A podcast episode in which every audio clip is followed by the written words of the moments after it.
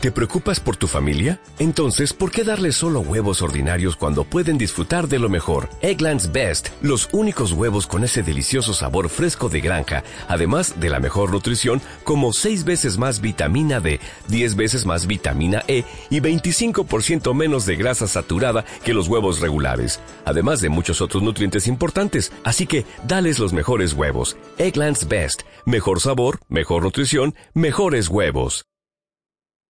Boker Tov, señores, muy buenos días. Que sean estas palabras para Berajá y Atzlajá de todos ustedes, para Refuah Shelema de Kol Jole Amo Israel,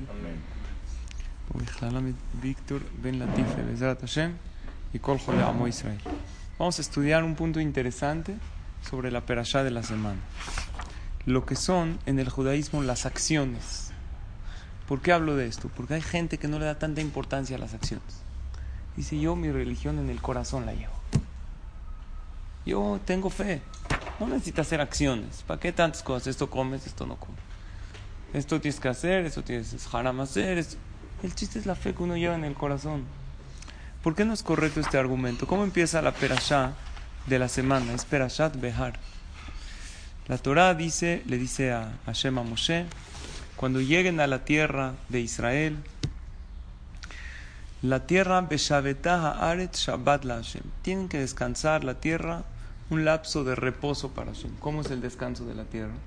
Dice la Torah, Sheshanim Tizraz Adeja. Vesheshanim Tizmor Carmeja. Seis años vas a sembrar tus campos, también vas a podar el viñedo. Ubashanash pero el séptimo año, ¿qué hay que hacer? Descansa la tierra. Shabbat, Shabbaton y el Aret. Un reposo sagrado le tienes que dar a la tierra. Shabbat la Hashem como Shabbat, así como en Shabbat es seis días trabajas y uno descansas, igualmente la tierra. Sadejalo tizra, no vas a sembrar tu campo, no vas a podar tu viñedo. Y Hashem te dice, tú no te preocupes, yo te voy a dar abundancia. El sexto año tiene que producir el triple. ¿Por qué? Porque el sexto año va a producir para comer el sexto, para comer el séptimo, y en lo que empieza a salir para el octavo. Pero dice, Dios, no te preocupes, esto es una de las pruebas que la Torah fue escrita por Dios. Porque un ser humano no se avienta a aseverar algo. Que, y si no pasa que toda la Torah es mentira, la Torah te promete. Esto nada más Dios pudo haberlo escrito. Esta es una de las pruebas. ¿Qué ser humano se aventaría a decir, tú no trabajes el séptimo y yo me encargo que tu tierra produzca? Y lo mismo Hashem en Shabbat te dice. Tú no trabajas en Shabbat y de la Parnasá no te preocupes, tú disfruta con tu familia. Tú tranquilo, para eso te di hijos, te di familia, te di esposa, te di un hogar, te di comidas ricas, no cocines, no trabajes. Tú ponle pausa a tu vida. ¿Para qué? ¿Cuál es la idea de esto? Que la persona haga ejercicios, que todo es de Hashem. Si no habría Shabbat de la tierra y no habría Shabbat entre semana, una vez a la semana, el ser humano corre el riesgo de olvidarse que hay un patrón. Como el ser humano es el único ser entre todos los seres vivos que produce, que hace, se puede olvidar y puede pensar que todo depende de él. Llega Dios y te dice, no, yo necesito que hagas una vez a la semana un ejercicio, que las cosas dependen de mí, no vas a trabajar. Y una vez cada siete años vas a dejar la tierra para que no te obsesiones al trabajo. Y lo hacen en Israel. Y lo hacen, sí. Y tiene verajá, pero en contra de la naturaleza es algo increíble. Más. Sí. No se trabaja. No, pero no la mayoría, no. Hay algunos que Mucha gente no respeta. Como hay gente que tampoco Shabbat respeta. Sí. Pero entonces si toman un año sabático, no hacen nada. Año sabático. Dejan descansar la tierra en sí. algunas partes de Israel. Sí, los, la gente que cuida la Torah. Y después más adelante tiene otra mitzvah interesante. La Torah habla de la prohibición de no prestar dinero con intereses. No le puedes prestar dinero con intereses a un yehudí. Dice así la Torah. Vejiamuja jija, si una persona decae económicamente, Barminan, tu hermano, tienes que apoyarlo. No le puedes tomar intereses al prestarle. No, no le puedes ayudar con fines de lucro. Bellarétame, lo queja tienes que ser temeroso a Dios. Vejea, jija y majas que tu hermano viva contigo. No le cobres intereses de tu dinero. Et kaspejalo titen lo.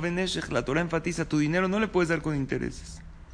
Umarbit lo titen. Y no le puedes dar usura, no le puedes tomar usura para, para comer. Él necesita comer. Y la pregunta es, ¿por qué no se puede? No puedo prestar, no puedo, es mi dinero. Si yo te rento mi casa, te cobro una renta mensual. Igual te rento mi dinero. Te presto 100 No pesos. decaes, habla sobre una persona que decae. Si- es una ne- persona para hacer negocios. Sí, no importa. De Pero ninguna manera. Todos los paisanos que prestan hacen el Ishtariska. que Ah, muy bien. El Shtariska vino después de un tiempo. Entonces, la Torah llega y prohíbe prestar con interés. Pero vamos a entender por qué no se puede. Y luego vamos a ver la solución. ¿Por qué no se puede prestar dinero con intereses? Eh, Te estoy rentando mi dinero, es mío, ¿no? Yo me lo de gané. ayudarlo. Yo lo Si trabajé. alguien necesita, está necesitado y se le ayuda, no, se, no deja que caigas uh, más de lo que ya cayó, ¿no? Ok, muy bien. Pero cuando yo te rento a ti mi casa, yo te puedo cobrar una renta mensual y la casa es mía. Igual te cobro una renta mensual y el dinero es mío. Es exactamente lo mismo. El préstamo con intereses es rentar el dinero. Entonces el Sefer Ajinuj explica así. La persona tiene que acostumbrarse con hechos a hacer favores a los demás, a brindarte al otro. Entonces, si tú le prestas tu dinero y le cobras intereses a tu dinero, como dice Isaac, se puede ahogar en los intereses, porque el interés es progresivo y cada mes que no paga, se le acumula, se le acumula, se le acumula. Y también pagar renta. ¿Eh? También pagar una renta. También paga una renta. ¿Pero ¿Cuál es la diferencia entre la renta y el dinero? La renta, si yo le, a usted le doy una casa, entonces yo corro con el deterioro de la casa, yo corro, si le rento un coche, se deteriora con el uso, el dinero no se deteriora. Yo te presté 100 mil pesos, tú me regresas los mismos 100, son exactamente los mismos, nada más más 20 mil pesos más, porque te presté. ¿Eso qué pasa? Esa parte que tú le cobras al, al otro intereses, te estás acostumbrando a no hacer favores gratuitamente. Claro que existe el tema de los negocios, pero dice la Torah, con tu dinero y con tu hermano no hagas negocios. Es como si la Torah diría, no dice así, si tienes una casa no habitada, réntasela a cualquier otro, pero a tu hermano va a ser gratis, es tu hermano. De por sí la tienes eh, ahí parada. ¿Qué le podrías cobrar a tu hermano en la casa? El deterioro de la casa. El uso, las cosas, el mantenimiento. Ok. Pero más que eso no. Así no es la alajá, pero es un ejemplo. ¿Para qué la Torah nos hace todos este tipo de ejercicios? Para que nos acostumbremos con acciones a querer a los demás. Así como en Shabbat o, el, o la- el año sabático es con acciones. No, yo tengo fe en Dios en mi corazón. El corazón no es suficiente. Necesitas hacer acciones. Ahora, lo que menciona Jacob es otra cosa. Los Jajamim establecieron un Shtariska, que es un documento para el que tiene financieras o cosas, que vive de eso. Que no es de que permite prestar con intereses, eso no se quita. Convierte todas las, las inversiones de dinero, en vez de préstamos, son inversiones.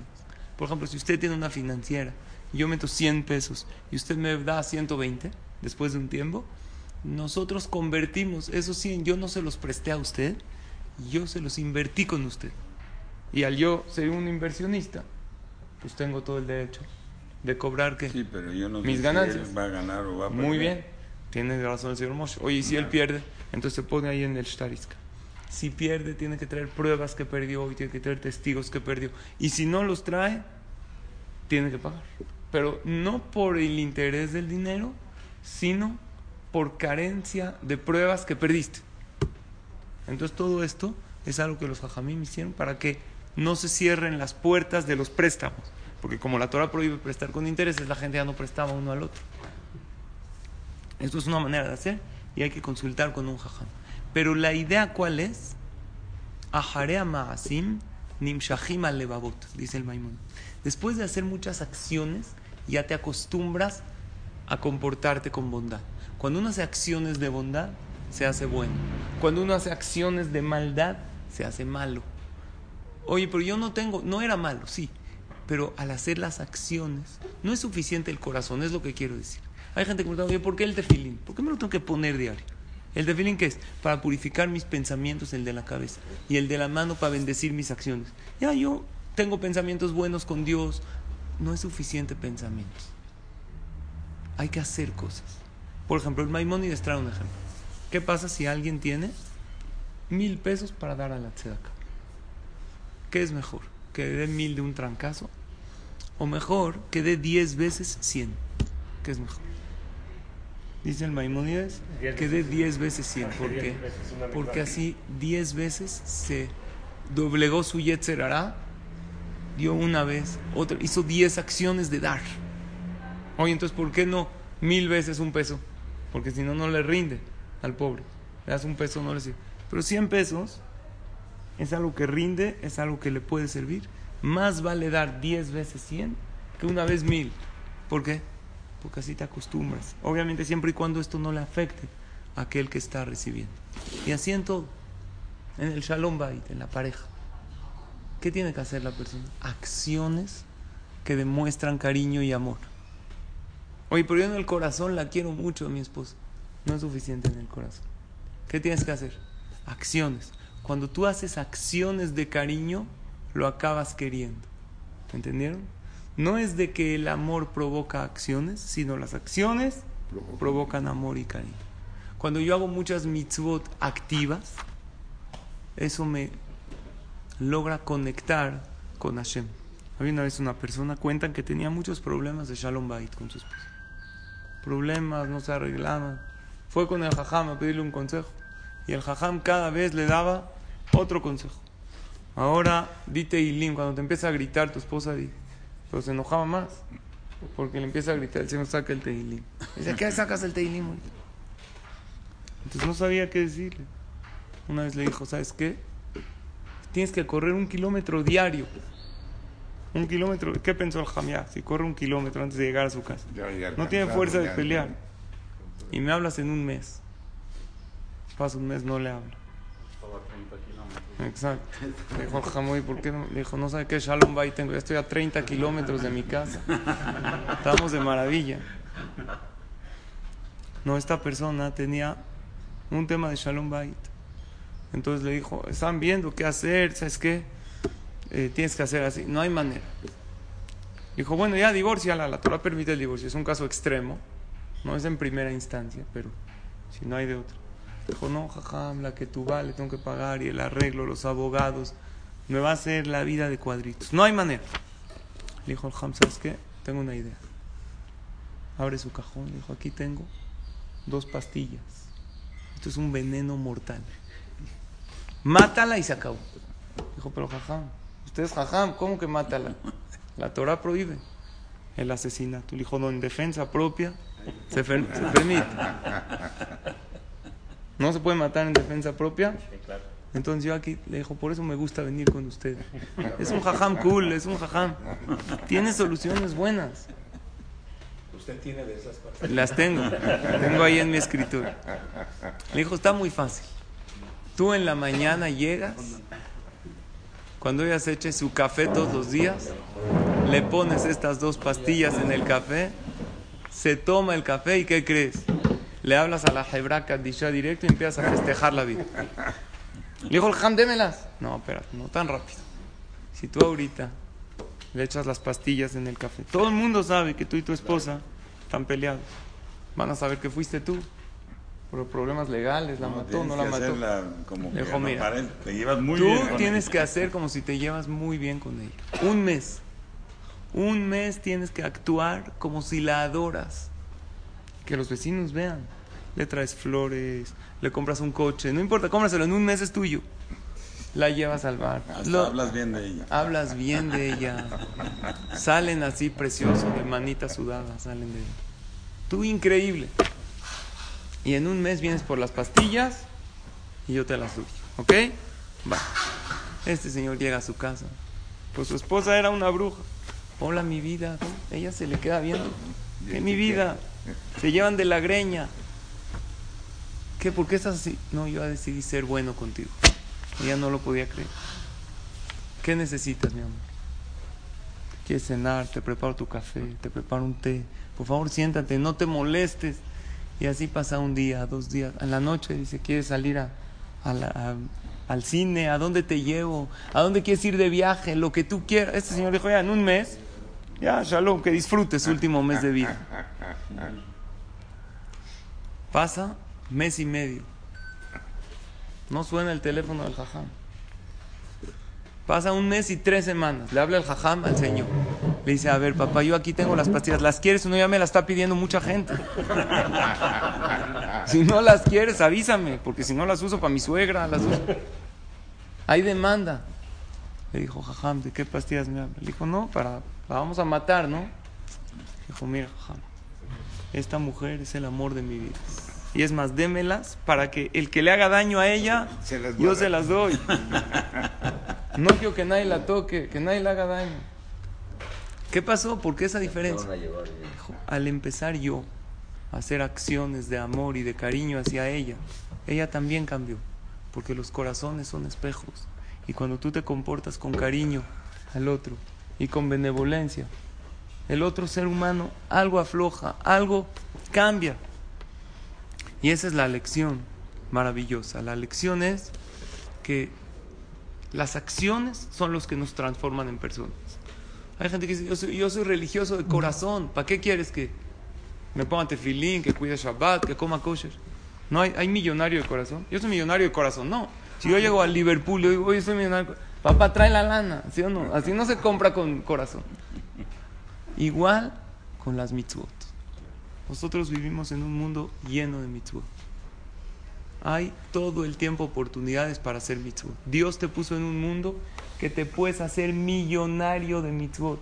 Y no hay crisis económica en mitzvot. Todo el tiempo. Ves a tu compañero, le puedes sonreír, hiciste una mitzvah.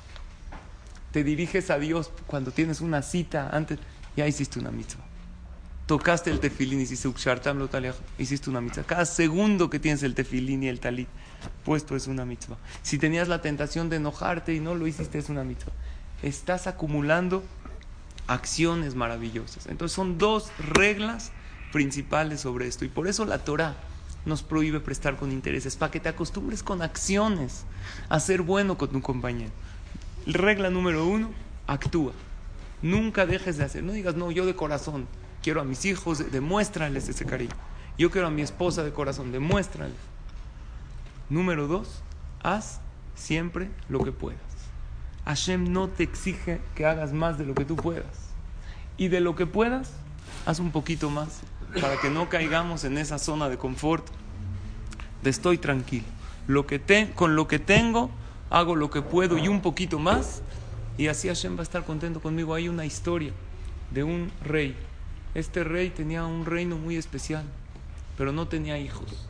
Entonces, ¿quién va a ser el heredero del trono? Entonces él juntó a sus súbditos más allegados y les empezó a hacer varios retos. Le dijo, el que pasa todas estas pruebas va a ser mi heredero.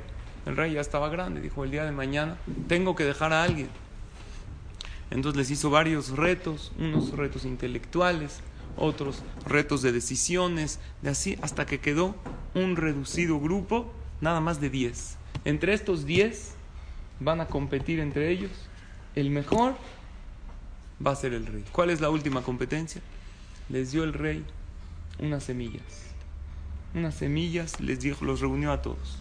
Les dijo, en un año, estas semillas ustedes tienen que sembrarlas, tienen que ocuparse de ellas. Y me van a traer en una maceta grande el que me traiga el árbol más frondoso, más floreado, más bonito. Quiere decir que tiene dedicación. Estas son semillas muy especiales. Y cada uno se fue con una propuesta que va a cuidarlas, que las va a poner en el sol, que va a regar la semilla y va a traer el árbol más bonito para el rey, para lograr tener ese ansiado puesto de ser el qué? El heredero. El heredero del trono. Entonces había uno que era muy dedicado y era muy entregado. Le vamos a poner Jacobo. Entonces Jacobo, tan dedicado, llegó y puso en una maceta y le hablaba a sus amigos, ¿tú cómo vas? No, el mío ya dio un poquito de, ya empezó a brotar, pero las semillas de Jacobo Nada. no brotaban. Ahí, y él seguía y la ponía en el sol y leía libros de botánica, no brotaba nada. O a lo mejor a mí me dieron unas que no sirven, unas semillas que estériles que no brotan nada. Y todos iba a las casas, oye, ¿tú cómo vas? No, a mí ya, ya creció. A los dos, tres meses, el de ellos ya estaba un poco crecido y el de él, nada.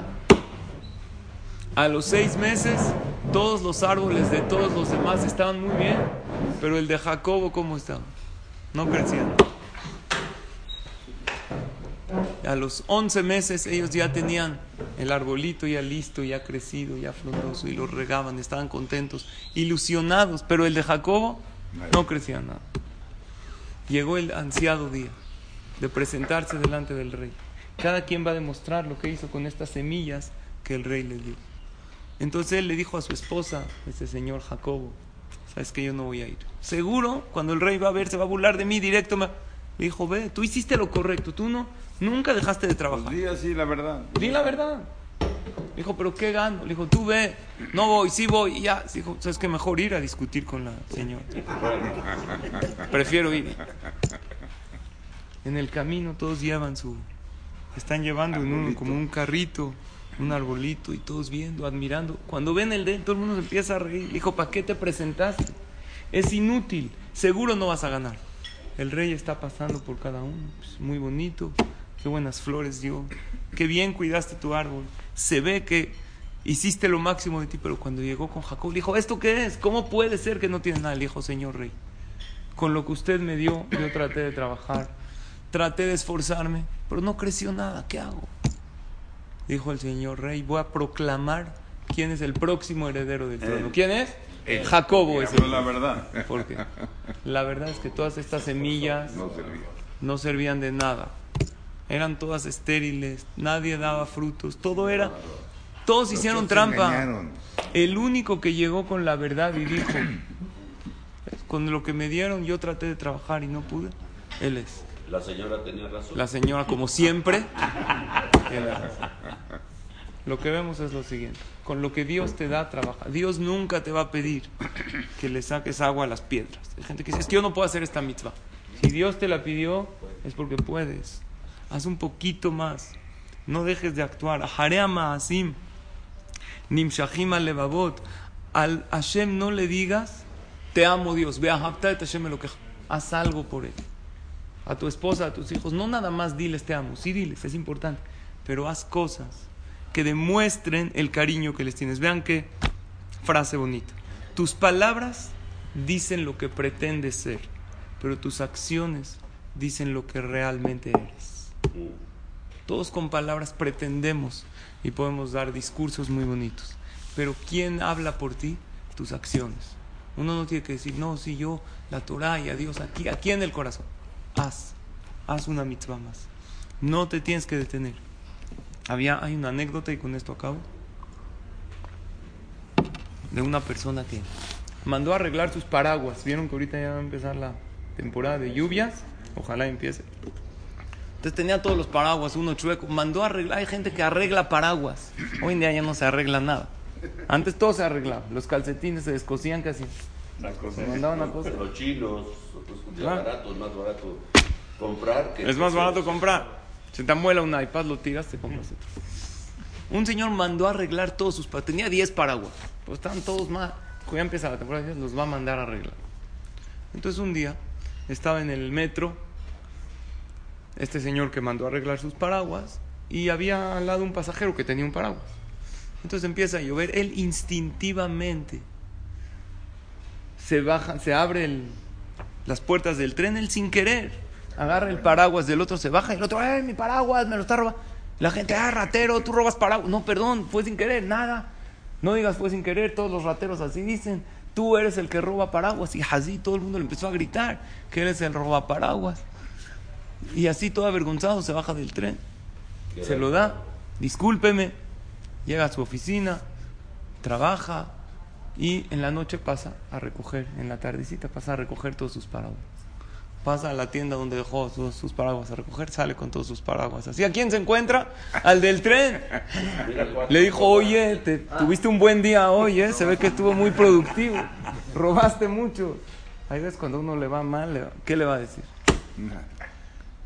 La idea es que cuando es difícil, ahí es cuando una persona se mide qué tan leal es.